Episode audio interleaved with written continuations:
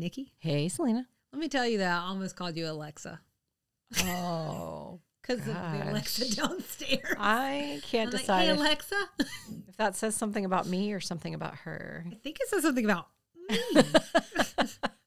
if I'm like, so I'm thinking like if I'm close enough to your heart that you think of me as Alexa, because Alexa is like our right hand person. You know what I mean? Our right hand computer. I think you're already overthinking it. I think my brain is broken, and I was going to see if you could switch on the lights. I'm Fair like, enough. can you uh, switch on the switch on the lights or turn on some music? Fair enough.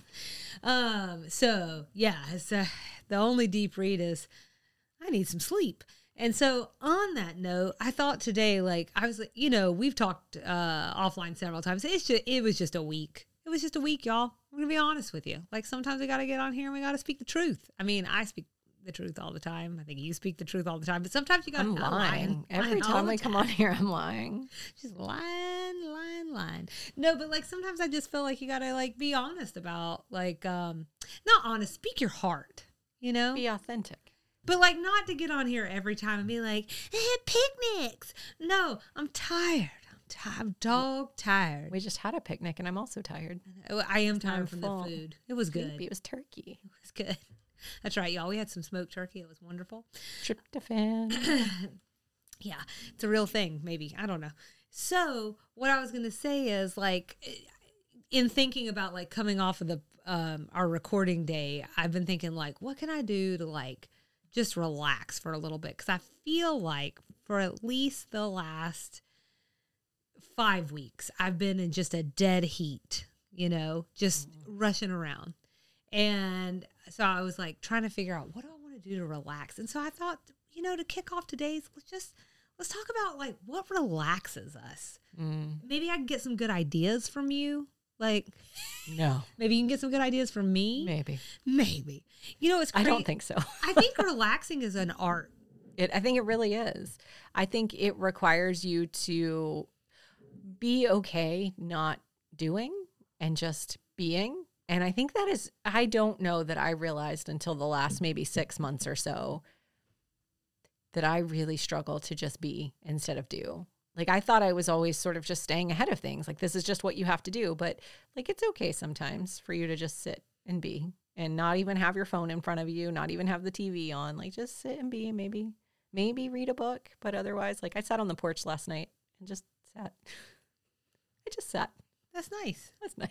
No book, no shield, no nothing, just you and the No, I pulled my phone out toward the end because I realized my time was drawing close and I had to go put kids to bed. So I pulled my phone out just to kind of check in on some things. But yeah, I just kind of sat out there and just, it was, yesterday was nice. It's quiet.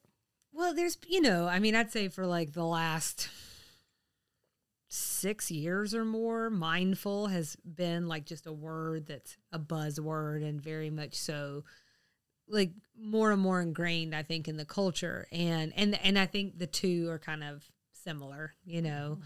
Um, and I, I do think if your to do list is long and you have a lot going on, it, it just sometimes feels like more difficult to get into the right headspace. hmm Or you feel like you're going to like take it on the other side. Do you know what I mean? Like, if I don't do this thing now, I'm just going to have to do it later. you literally just like describe my every moment thought process like i just Yeah. I, I i hate the creep Mm-hmm. um of of you know chores or whatever and it does feel like if you don't have the work list running in your head and you got the home list or like you know or sometimes i'll catch myself like i get really anxious like as i'm waking up you know? And mm-hmm. i don't I, I, it's a special treat to wake up. Some days i'll be like and my parents are getting older and, and i'm like okay pump the brakes you Yeah. know I force myself in those moments to breathe breathe deeply and remember that I'm still in my sleeping feels like my safe space. It feels like more or less the place no one's gonna no one needs anything from me. the ultimate relaxation if you will. Exactly. and so when I wake up first thing in the morning, I've been forcing myself the last couple of weeks to just lay there for eh, maybe just a minute and just breathe really slowly and then kind of prioritize what I need to do. See, you think you're not going to be able to give me any tips. And you know what I do as soon as I wake up? I drink a full glass of water very quickly, check a couple of things on my phone, go right in and like just get started with the day. Like immediately. I don't take not one second. I think some of it comes from fear of like falling back asleep. Oh, mhm. I'd say I don't worry about that. I don't worry. The well, the longer I'm awake, like once I've committed to be awake, I'm awake mm-hmm. because I really I will start thinking about things, and once I've started thinking, like there's no, but I just don't like starting my day with that feeling that you're describing. That feeling of like, oh my god, I only have, you know. 18 more hours before the day's over and I've got to do all these things. So I've been forcing myself to slow down and breathe and think about what are the true priority things that have to get done today? What's the thing that can get done tomorrow? Try not to think about my parents getting older or my kids going off to school. Um, so I, I do think that helps start the day and literally can just be a minute. Well, I do think about something that I've heard you say before, and and on the show, but off the sh- off of like um, mic as well. But is this idea of like needing to get out of your house in order to relax? Yeah. Um, because That's very true. Yeah, because it's like the dryer's calling, or you're thinking about those three things that you put off, or the fact that you found out this week that a woodpecker has pecked a hole into your chimney. No, I think we're going to have that problem soon too. Yeah, and My we wouldn't have even just dealt with noticed. The neighbors told us. Good grief. We're, so this part of the is fenced off. We don't really ever have a Right. reason to go in that side, and so um, or we just go right out our back door. And I try to be really cautious too. Speaking of anti-relaxing things, of like going and looking for problems. sure. Like I'm really careful about doing that. But you Right. know what? You don't have to look for them. They'll come find you. They'll find you. I'll find you. Um, I'd like to say that, like, maybe um, what, what I wanted to share and just get your thoughts on this is like, I think in my mind, I'm like laying down on the couch and watching TV is relaxing, but I don't know it is. I think that is more like me in zombie mode, you know? that's right. And like trying to figure out how to break out of that because that's almost more habitual at this point. Um, it's, a, it's just a really tough exercise. So I thought maybe we could talk about it. I think that's true. I think I've I've had afternoons where like my kids will be with the grandparents or something, and I'll think, well, if I can just lay on the couch for one hour, then I'll be fine. Then that hour ends, and I'm like, one, I don't want to move, and then two, now I'm thinking I just wasted a whole bunch of time. I don't feel full. I don't feel like my heart is full or anything. So I will say I love going for a walk. Like if um if it's an afternoon where um, you know my kids still do like a little bit of a quiet time in their room so my husband's always like just go for a walk. Leave the house go walk for an hour. When i come back i feel like i just did something for me. I feel like i just took some time to myself whether it's listening to a podcast i love or just sometimes i've started walking just with nothing which is wild. No sound or anything just hearing nature. Very relaxing. It's very nice. But i also really love i have a hammock. I haven't done this in like a year, but I used to lay the hammock or set the hammock up downstairs in our backyard and lay out there with a book. That is very relaxing to me because after an hour, like I'm happy to stand up and move around. I don't feel like that zombie mode you just described, Yeah. unless, of course, it's a great book and I just don't want to put it down. But I feel kind of rested. I feel kind of like, okay, let's go do the next thing. Um, and then I love to take a bath. I love a bath. I mm-hmm. force myself to do it like once a week, sometimes just on Thursday night. It's a nice way to sort of start spiraling down toward the weekend. Other times, like this Thursday, I've been putting kids to bed and falling asleep putting them to bed. This has been a problem for a while, but every couple of weeks I can force myself to like wake back up and go get in the bath or whatever. But this week I fell asleep and I didn't do it. Either doing it then or doing it like on Sunday afternoon. I mm-hmm. love to be like fully bathed and ready to go by like dinner time on Sunday evening so I can just do nothing the rest of the day. Nothingness is really the goal, I think.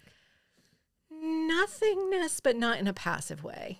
Nothingness in a just like, like you said, zoning out to the TV, zoning out to my computer. Like I want to just be.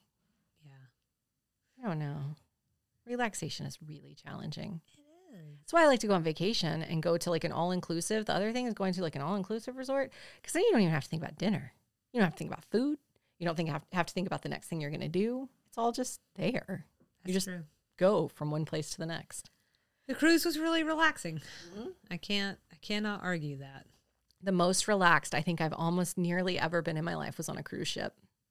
I don't think I told this story here. The cruise ship we were on had a glass roof over the pool and they would retract it on really nice days. Mm-hmm. All the other seats on the deck were taken that day except the seats that were under the glass roof that had been retracted because there wasn't a ton of airflow through there. So I guess nobody wanted to sit there. It was kind of a little bit greenhousey and hot. Yep. I don't think I slept longer than 10 minutes that day. I still think about the quality of that sleep. And that was like 10 years ago. I Wow. still think about that. It was so relaxing. That's nice.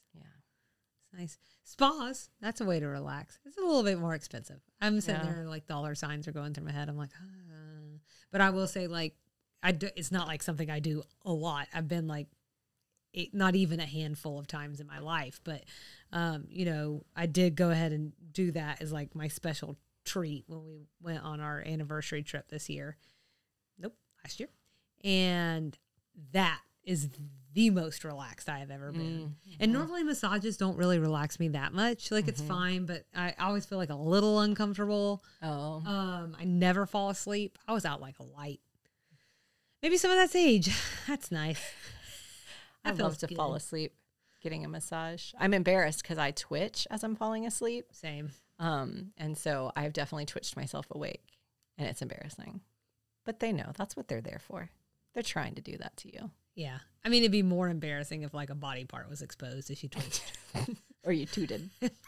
or burped. I don't. I wouldn't even care about the burp, but if I if I had a little toot escape, I think I might crawl under the Oh my God. under the massage table. It would be so die a little. embarrassing. Yeah. Even though I don't care if it happens to anybody else, it's just me. Yeah. That is so embarrassing. I've thought about that at the um, gynecologist before, like how horrible that would be. Right. What a nightmare. Oh my God. This is the opposite of relaxing. I know. This conversation. My bad, my bad. well, I don't have a good transition, but um, do you want to go ahead and skip on down to talk about episode 18? You want to know what was relaxed in episode 18? I, I, I do, yes. The electrician's waistband. Oh, yeah. So this is Designing Women, season four, episode 18, Anthony and Vanessa. Uh, the designingwomenonline.net description is Anthony gets airheaded Vanessa a temporary job at Sugarbakers, where Suzanne coaches her on techniques to win Anthony away from his pushy girlfriend Lita. Meanwhile, Mary Jo and Charlene wonder why Rusty the electrician wears his pants so low. And Suzanne turns in Charlene's baby nurse to Unsolved Mysteries as a con artist and a counterfeiter. Air date February 5th, 1990.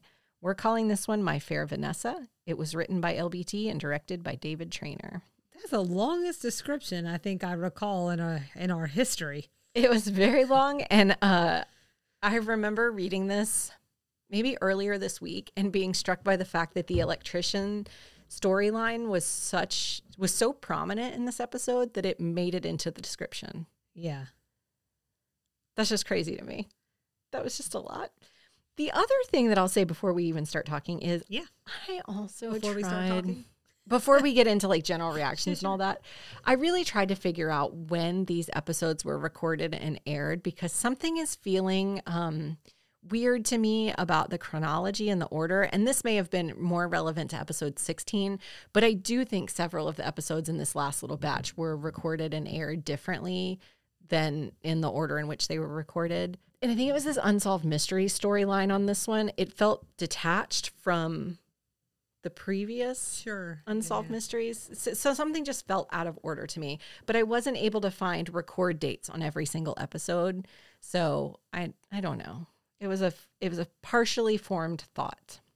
Yeah, no, I think I you're right though. So, something definitely Thank got- you. That's a really good idea, actually. um, but you're right, though. Like I, I don't. I'm not sure. I want to walk everybody through my mind process right now. But I think when you did your unsolved mysteries thing, that would have been episode 15. We're now on 18, That's right. and it's like it's like backwards or something. That's right. Yeah. And I think some of it was done to Good accommodate job. Jean Smart's pregnancy Absolutely. because where I think where it all really started for me was trying to figure out how many episodes she actually got off to have her baby. And I think I, I had started an exercise somewhere in my show notes, maybe for episode 16, but it might have even been 15. I think I started trying to piece it together, but I couldn't find any reputable source that included the taping date for every single episode. Uh, and then I would have had to back walk with what we actually saw of her in other episodes, and it just it became more than anyone listening to the show even cares, except to vaguely make the point that I just think this this season more than season one, which we talked about ad nauseum in season one. I think, I think there was a lot of recording and airing out of order. What an exercise that must be if you like need to accommodate whatever's going on in a star's life and then suddenly you're like trying to work it back it's like backing into the parking space Exactly. times 10 Right. I, I mean, I think all the time, like how what an incredible exercise to get these episodes written and recorded and aired all in like a week or two weeks time. i know Like the exercise we're having right now, trying to bang these three episodes out after recording last weekend as well. it really makes me feel lesser than But this was also their full time job, and there was a whole staff of people working on it. So yeah I mean, where's our staff I thought you were hiring them.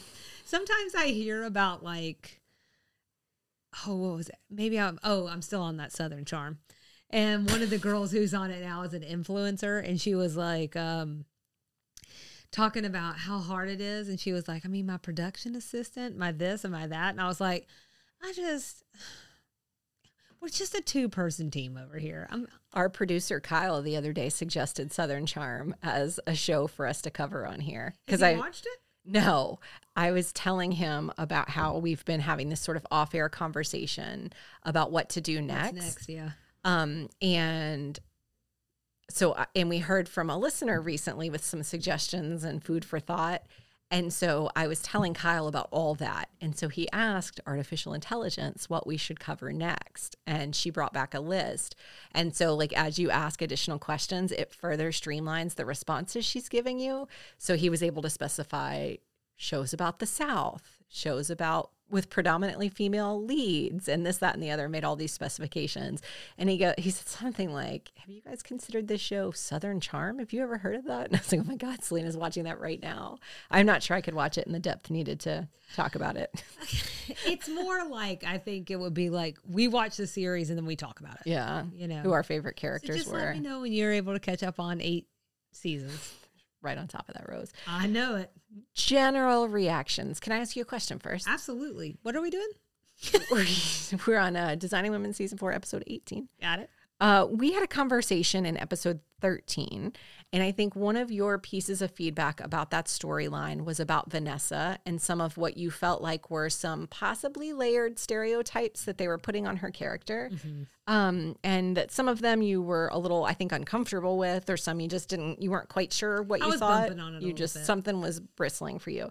So I was curious. I know you had seen this episode before you saw that one, but on your most recent rewatch of this episode, did any of that change for you or did it make you even more uncomfortable? This morning I watched it again in preparation for today because I watched the this batch of episodes quite a bit ago and I really needed a refresh. And actually one of the things that I thought while I was watching it, again, it's just cute as I think she is and as much as I like her, just because she I think probably the actor in real life is very charming. I think what she's able to do with this character is pretty impressive given that it's not you know i mean i don't know it's the best written character to be honest um i was wondering like if she was oh, wondering um if she was delivering some of these lines like um like w- what an actor thinks you know? Like did she feel good about like was she like oh mm. wonderful mm. you know? I mean i think i think that's how some of it was landing for me a little bit especially the ones where like they're so this episode is trying to in some ways make the point Vanessa is very smart. There are different types of intelligence. Right. You know, they're not all the same. Um, I think we encounter that a lot with Suzanne because a lot of times she seems like maybe she's not quite as intelligent as someone like Julia, but she'll say the most astute thing on the entire show. Right. And I think, and in this case, they did it with like the handyman example and the tools, you know, dragging down the pants. And oh, we never thought of that before. I mean, so I get that, but a lot of times they are having her say these things that are like I don't what I don't know if it's like airheaded maybe, um, and or and just like ignorant. And like after she says like the twelfth thing, I wonder if she's like, okay, I just, Yeah. you know, I, I think it. So I didn't. Um, I don't know. I was. I think I'm just used to it now. But I definitely was thinking if she was like, so glad I took this role. yeah. yeah. There were some, yeah, there were definitely some lines that I thought were kind of silly. I feel like, and I, I mentioned this when you brought it up in episode 13, that um, I feel like they were just trying really hard in a short period of time to make a very distinct distinction between Lita and Vanessa. I thought that was a great observation. And so I th- I think they just went as far as they could, so it just gets you right in the face.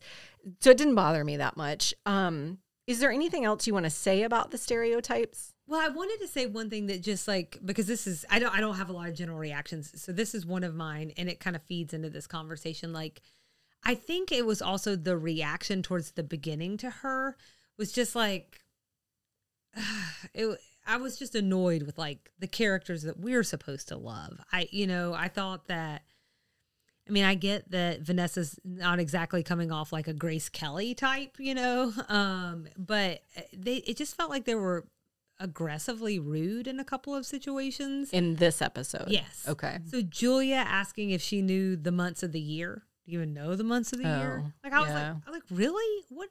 But then they gave her like, and that's what I was talking about about some of these lines just being like terrible. Where she said the thing about February, like February. I know a lot of people get that one wrong, and I'm like, what? So, okay. And then Suzanne commenting on her clothes. Like, I get it wasn't the most work appropriate outfit, but you guys also work in the house, so calm down. It's so different these days, isn't it? We all work in the house and Salina's barely dressed. If I ever get pants on, it's a really stand up Wednesday. You know what I'm saying? That's an interesting point. I did I I don't think I processed it that way because I was processing their reaction through the lens of Anthony being frustrated with her. Oh, uh huh. But I think that's actually out of order if I think about it. So I think I was giving them a pass, maybe unfairly. Do you have a favorite girlfriend, Lita or Vanessa? Yeah, Vanessa. Okay. Okay, good. We can keep talking. Uh, oh, good. Well, thank goodness. She's still better than Lita. Mm-hmm. She's still better. I mean, I, I genuinely like her. I Okay. really do. I Me think. I mean, I just, I, I just feel like she was underserved. Okay. in the writing a little bit. Um, do you are you do do you have You ready for Strays? Well, I have one more general. Okay. So I just wanted to say in in general, I'm a sucker for any makeover plot. And the one thing I really wish we had gotten was like some kind of montage with Suzanne and Vanessa shopping. And like whatever lessons Suzanne gave her to walk and talk the way she did at the end of the episode. Like I wanted to see that. And actually, that's not a device the show really uses is the montage. I, think love a the montage. What's that sound? I said I think it's for the best. I Oh, a montage feels gee, it would have felt perfectly in its place in 1990 though. It always feels very dated to me. montages. Mhm. Oh, I love montages. When when Feels- used appropriately, they really sing. Yeah, I don't think about that as a dated thing at all. Oh. I imagine like the um oh, there's one in Clueless, and it's just a very Oh, where they're making her over.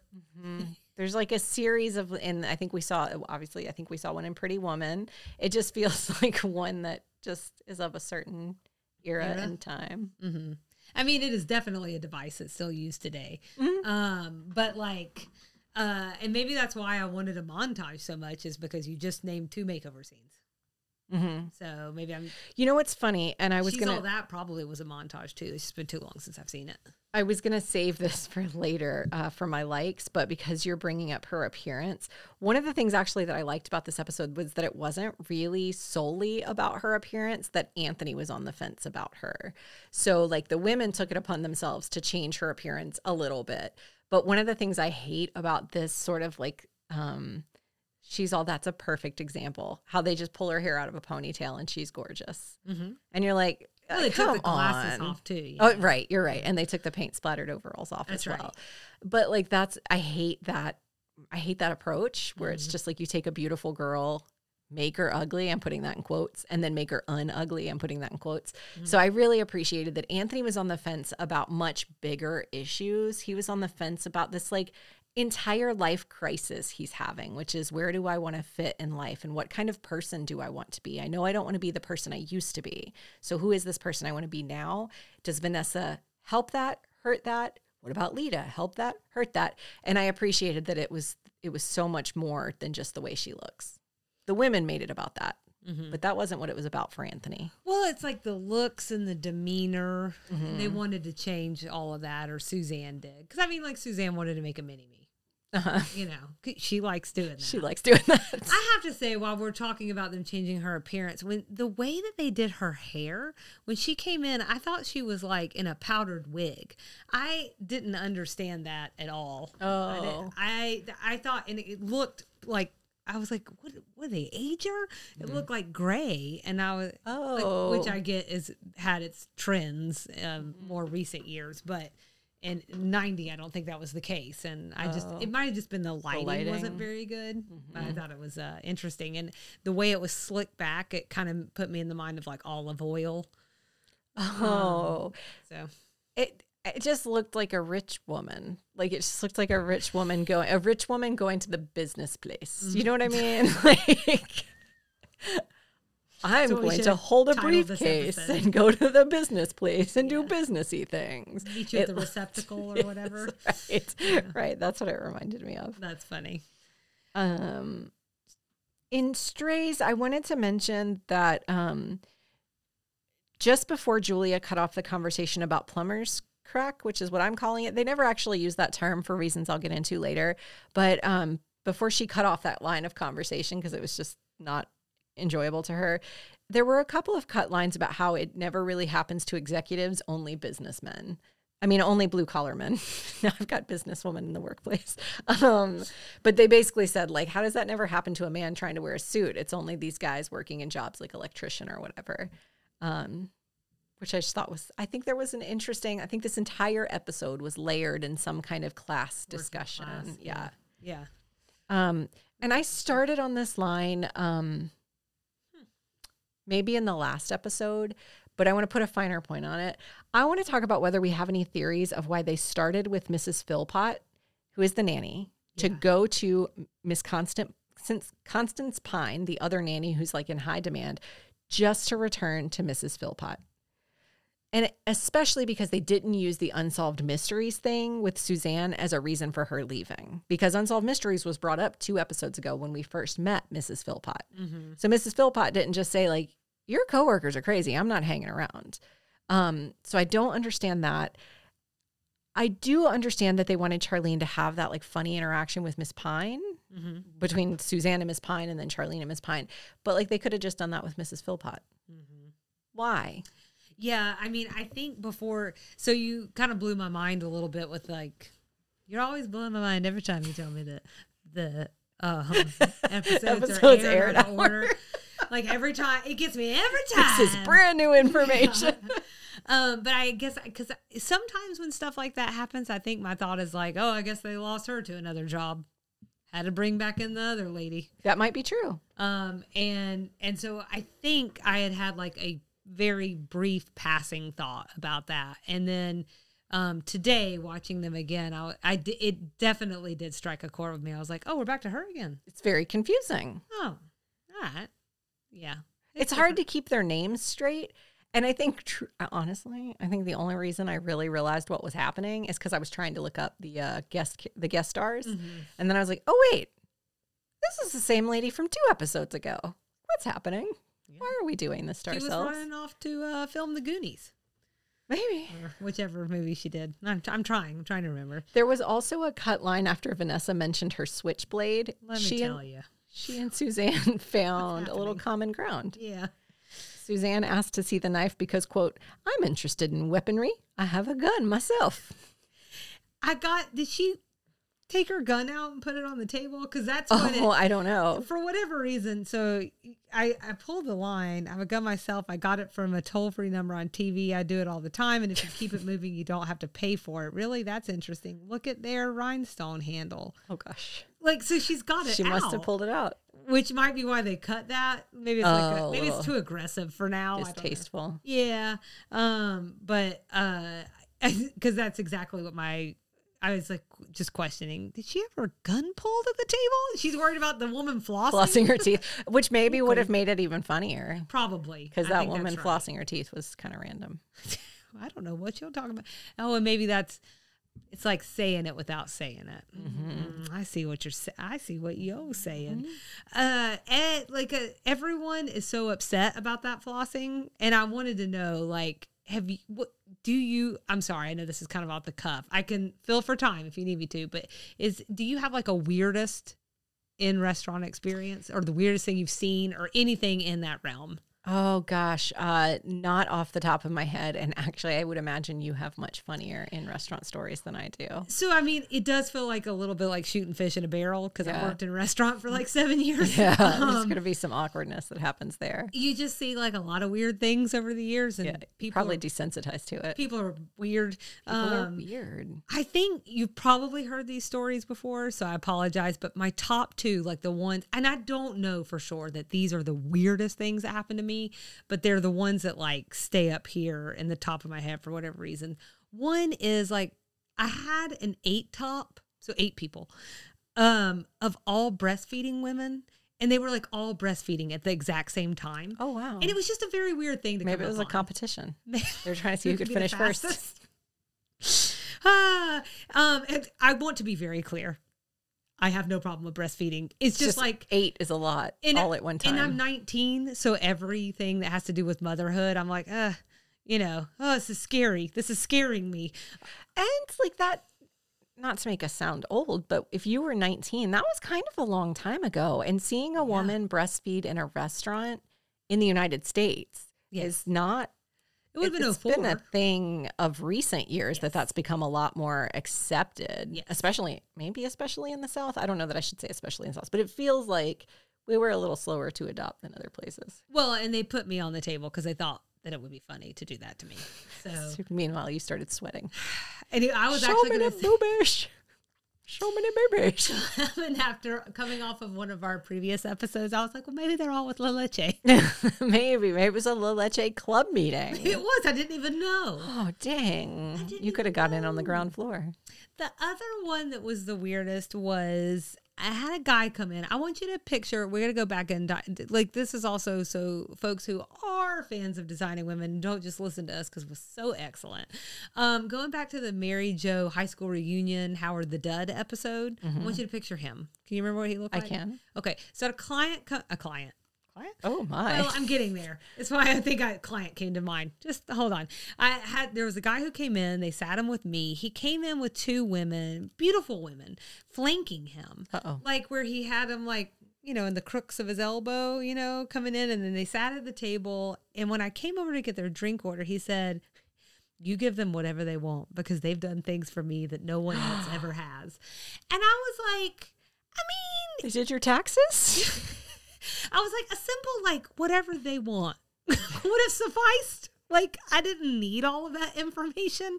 And the second thing that hit What's me is as I was in this mid-level steakhouse is like, if they've done yeah. those kinds of things for you, maybe get them more than a sirloin and the bottom shelf margarita. You know what I'm Oh, saying? dang. Um, like maybe take them up to midtown. so I don't know. That, so that was my two weirdest I had a couple of strays, but it feels weird not to segment, not to, not to transition to a new segment that I want to propose, Salina. Mm. I would love to propose a segment called Manners Moment with Mrs. Mayes. Is that I- okay? I would love to be a part of that. Okay, hold on. Hold, please.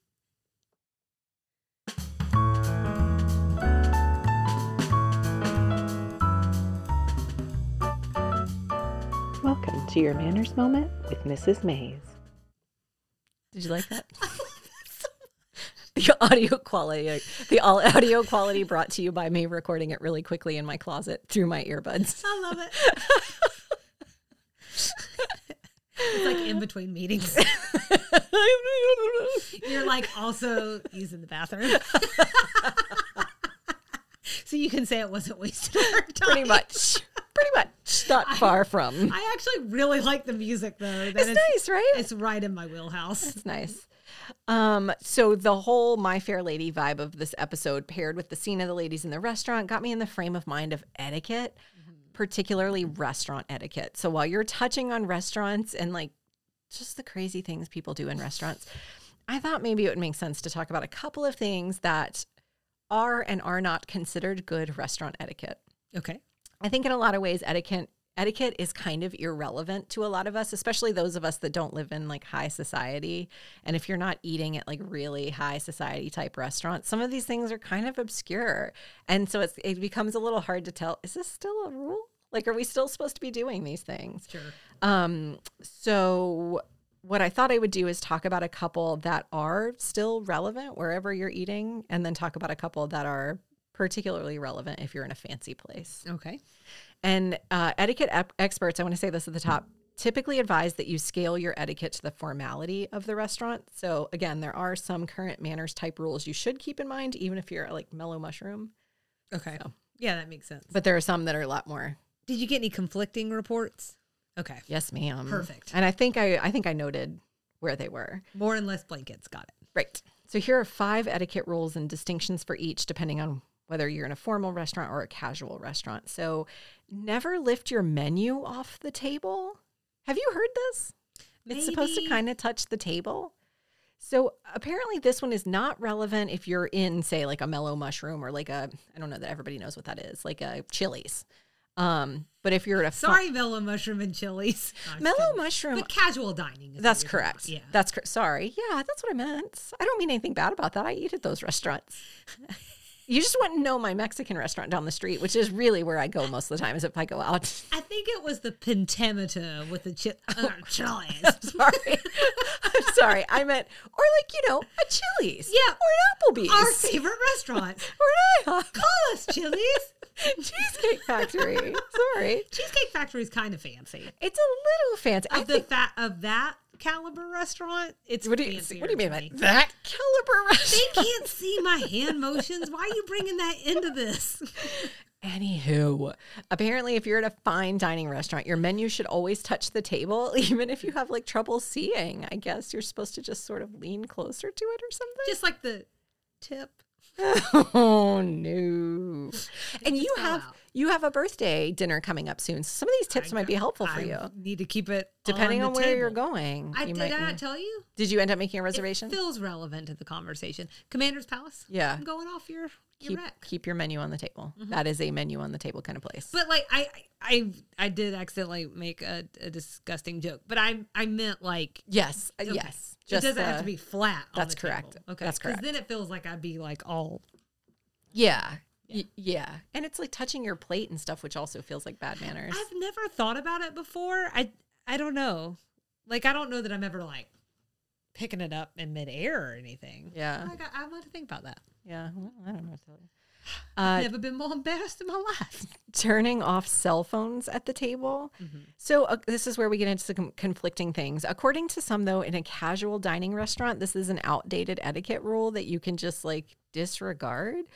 I argue, though, I think you should not just have your phone out sitting on a table and then like take a phone call, whether, whether you're at Chili's or the Commander's Palace. Doesn't make sense to me. I also found something where etiquette experts just generally say like if you are sitting at a table to eat a meal, you shouldn't have anything unrelated to that meal on the table, which would include obviously a cell phone or your purse. Just don't leave crap sitting on the table. Yeah. Put that in your bucket. Actually, I think what I'm like, what I'm really picking up on is just someone calling you in the first place is what makes you angry. That's just pretty much it. Why would you do that? And why would you do it at mealtime? Um, utensils. You mentioned this maybe in the last episode that utensils are notoriously confusing. Just all the things in the Victorian era and whatnot. Um, apparently, confusing table settings are also super outdated at restaurants. Typically, when you sit down, whether you're at a fine dining or dining at a more casual type restaurant, you will today find only the silverware you're going to need for your specific meal. Um, that said, one etiquette rule that I found that is relevant, that is still relevant if you're in a fancy restaurant or an oyster restaurant, apparently, is that if you have an if you don't have an oyster fork and you order oysters, and then they don't bring you an oyster fork, so if you end up getting your oysters with no fork, don't ask for one for the love of all things holy because apparently that would be construed as very rude because the reason they didn't bring you an oyster fork is because you don't need one. They They've already done the work for you to separate the oysters from the shell. Do you use a separate type of fork for your oysters at home? I don't eat oysters at home. that won't be a problem for me. But apparently, in a restaurant, don't do that. Oh, all right. I don't eat oysters anymore. Yeah. So that's solved. Okay. Irrelevant to you. Um, waiting until everyone is served before you start eating. According to the sources I found, this one is really only relevant in fine dining restaurants or if you're eating in a formal environment, like if you're on a uh, lunch with job coworkers or if you're doing an interview or something. I totally disagree with this this one. I think it is so rude to start eating, with the exception of today's lunch, which I did start eating before you sat down. I don't count. I you do count, but we're at home and That's you were right. working on your plate, and I, I don't have a good reason for why I started eating early. Well, you were blocked. There was like a picnic basket. Generally speaking, I will not start eating before someone else does. Same. I'm really weird about it. I don't care the other way. I don't care what you do.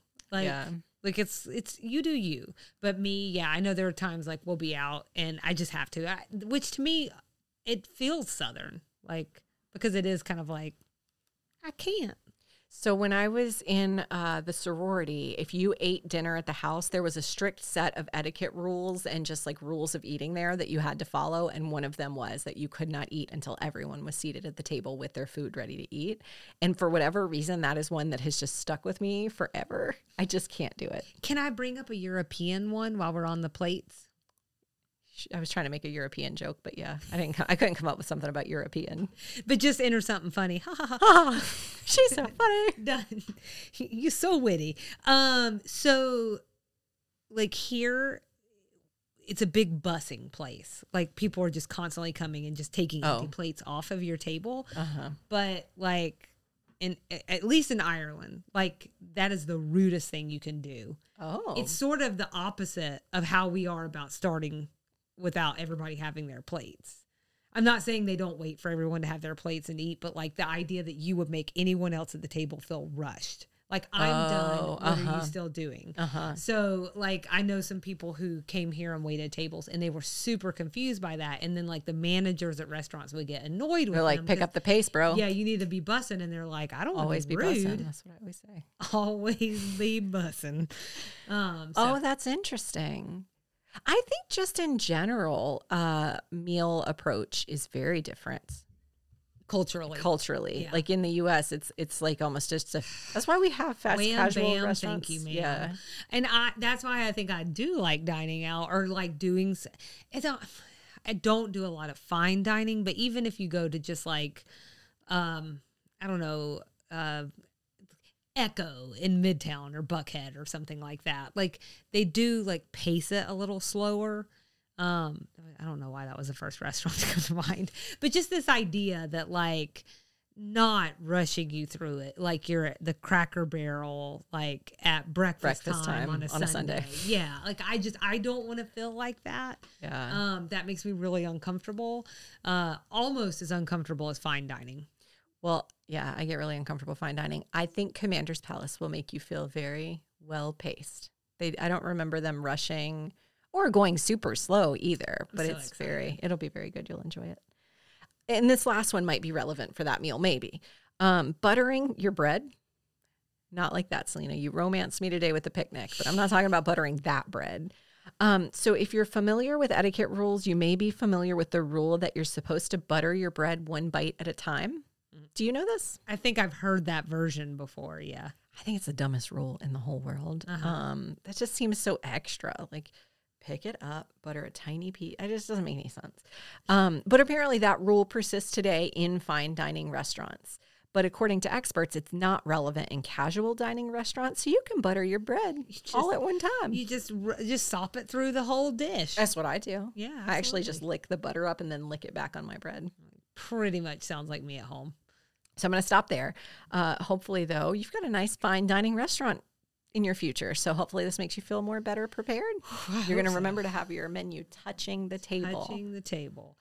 Just the butter my bread one bite at a time just the tip uh and Don't say that. don't say that to, especially to the server. That will be very offensive to them. Did you have other strays since I interrupted our stray category? That was perfect timing. Oh, okay, good. So speaking of things we liked, like eating out in restaurants, what did you like, Salina? Well, well, reading this back looks and paired with that is going to sound really weird, but the scene where Suzanne accidentally drinks Charlene's breast milk. Oh, poor Suzanne. From her reaction to pretending like she didn't do it until like she le- like just the sheer look on her face I I just I don't know. Part of it is like what makes something funny is being able to identify it. And I think most of us have been in a situation, maybe not that specific situation, mm-hmm. but a situation where something dawns on us that is just like where you feel like your blood pool around your ankles, you know? Oh yeah. And so that look that she does is so pitch perfect. And then when she leaves the room and she, I would never do that. What do you think? I am some kind of pervert? pervert and then just starts spitting everywhere is just it's fantastic. I loved it.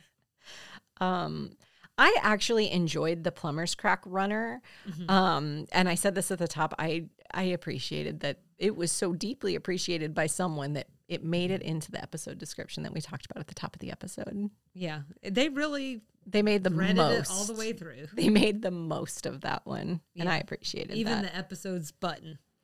I right. I also really appreciated the tension between Suzanne and Vanessa. This is not the first time we've seen this because we saw it in episode 13 as well. But Suzanne getting so uptight over basically her relationship with Anthony coming into and I think we saw it in the Lita episode too, sure. coming into question with a new girlfriend. I really liked that. I think I've told you and maybe here I, I, I can't remember, but like that I have watched, maybe it was their 03 reunion or something. And it was like the first time all of the men had been back together again. And in the interview, uh, Delta Burke is talking um, with Meshach Taylor, and basically they're having a conversation about how LBT had said if the show had gone on longer, she would have married them off. Like that was down the that line. That would have made me very happy. So I feel like when you look at that being in the far down path, it kind of makes some of this old, like some of the stuff that we're seeing now. You're like, oh, I mean, they're in love, right? they're just in love. Yes. I think it's much more on the nose than uh, your question to me during the Steel Magnolias episode about Drum and Ouiser. Who are also in love. Mm-mm-mm-mm. I mean, mm, they're not mm. in love. They just they're just they're just hot for each other. so weird. I um I really liked just v- Vanessa. I I don't mean to keep saying it, but like um and I'll talk a little. Actually, I'll just go and say it now. I think it was going to be one of the. I had it later in my notes. It doesn't matter. Um, I just think that sometimes a show needs a breath of fresh air, and that's what she feels like. I will say they, and I had this in Strays. Also, doesn't matter where it is, but the quickie to quiche thing. That's like the fourth times fourth time we've gotten that joke. Yeah.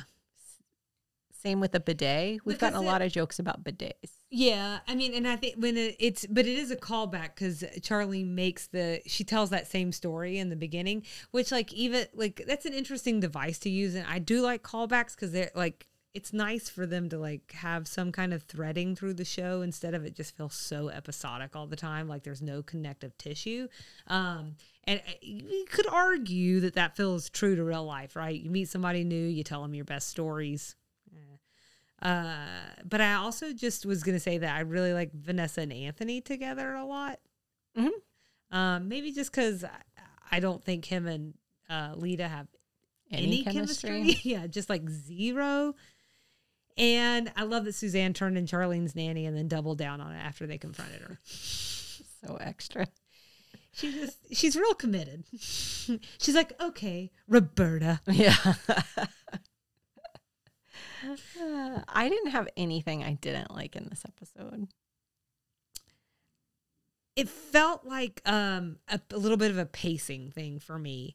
Like we we wrapped up the Anthony, Lita, Vanessa. It's like a little bit of a love triangle, and it just like it. it I think it happened too fast. Mm. They dropped a couple of hints that maybe he really liked her the most, but it, I didn't feel like it was enough. So when he admits that he likes her, like it just felt like it was like not entirely earned. That's a good point. Like it's fine. It's a 1990 sitcom. Right. You know, I won't go on. I just felt like, especially, hmm, there's so many times where we have these bottleneck episodes because there's 28 episodes this season. And it's like, that's one, give that sucker some room to breathe. Yeah, I agree with that. I think that one could have spread over the next episode, um, where we could like because what we basically got was in maybe ten minutes time, he realized that her dressed up like an upper class Lita type wasn't what he wanted, and that was enough for him to realize that he wanted Vanessa just the way she was. Like he didn't have time to kind of process any of that. I think that's a great read. I didn't even understand what happened. oh, yeah, I it d- happened really fast. It was like, Whiplash. yeah. I mean, Okay, you'll do. right. Mm-hmm. You mean one could read it that she dressed up like Suzanne and then he admitted, I It's love you. true. This is true. Uh, well, what about uh, rating? My rating scale was below the equator pants. Love it. I gave it a 3.5 out of 5.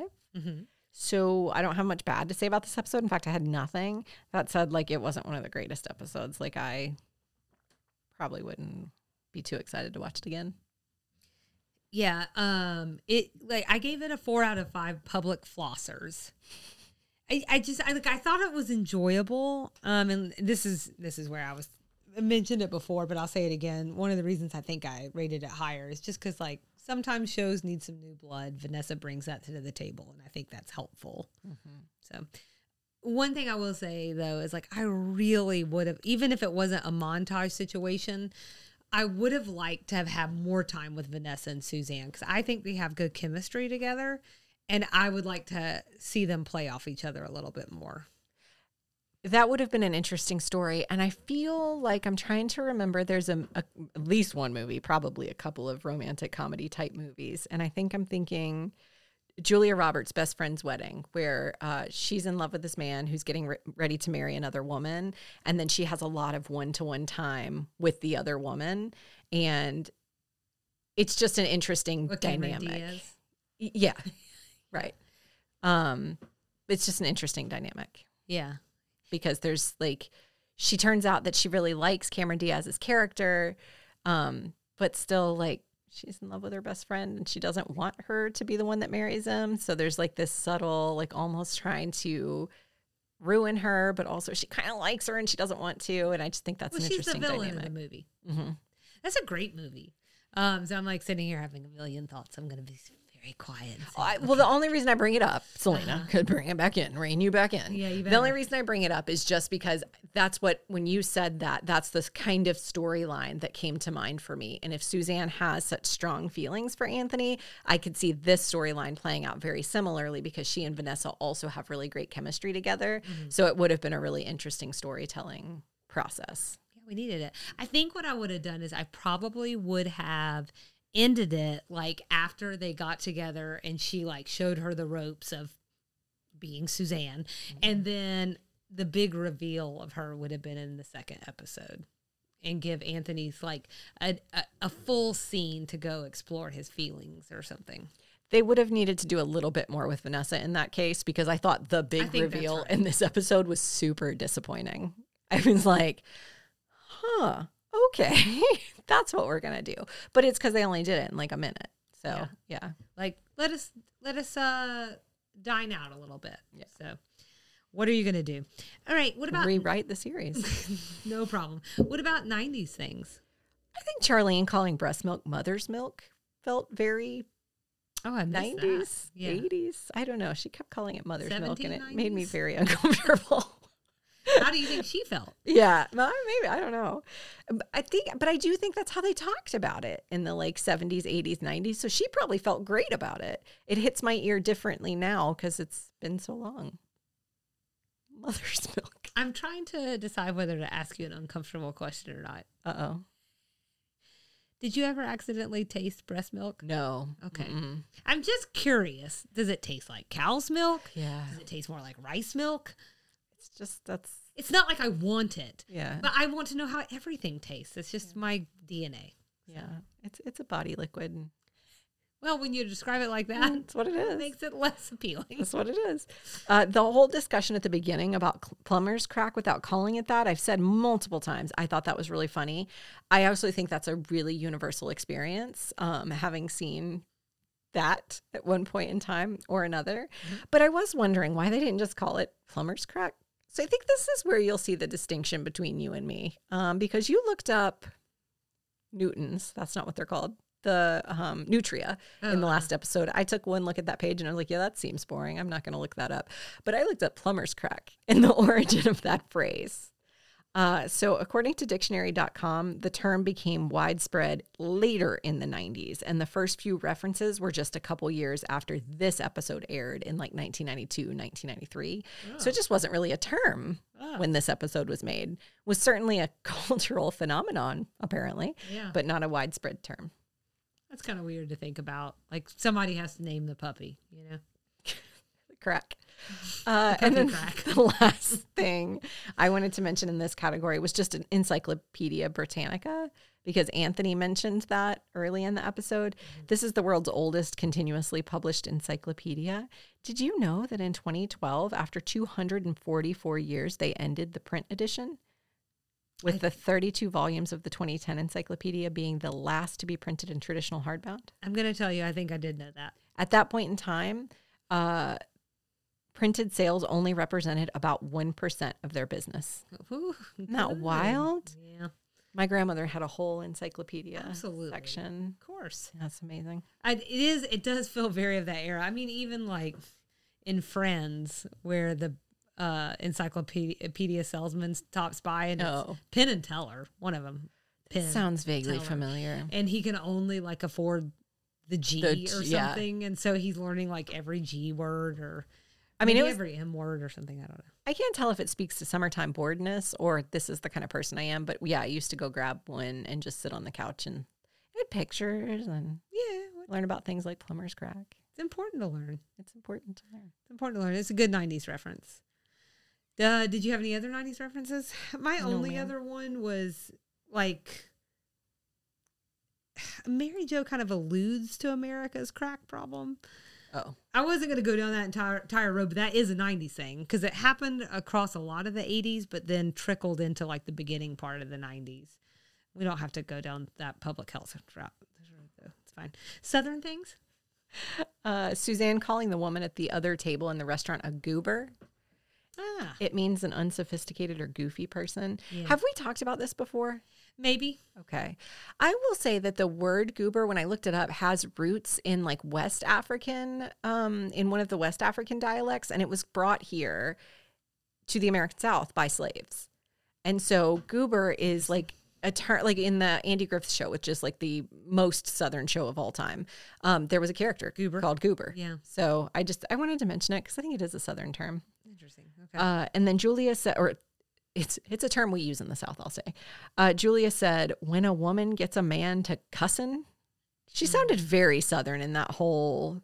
When a woman gets a man to cussin, then that's a when we know he's in a lovin'. no, don't. There's something very Southern about the way she delivered it. Fair yes. enough. No. Yes. No.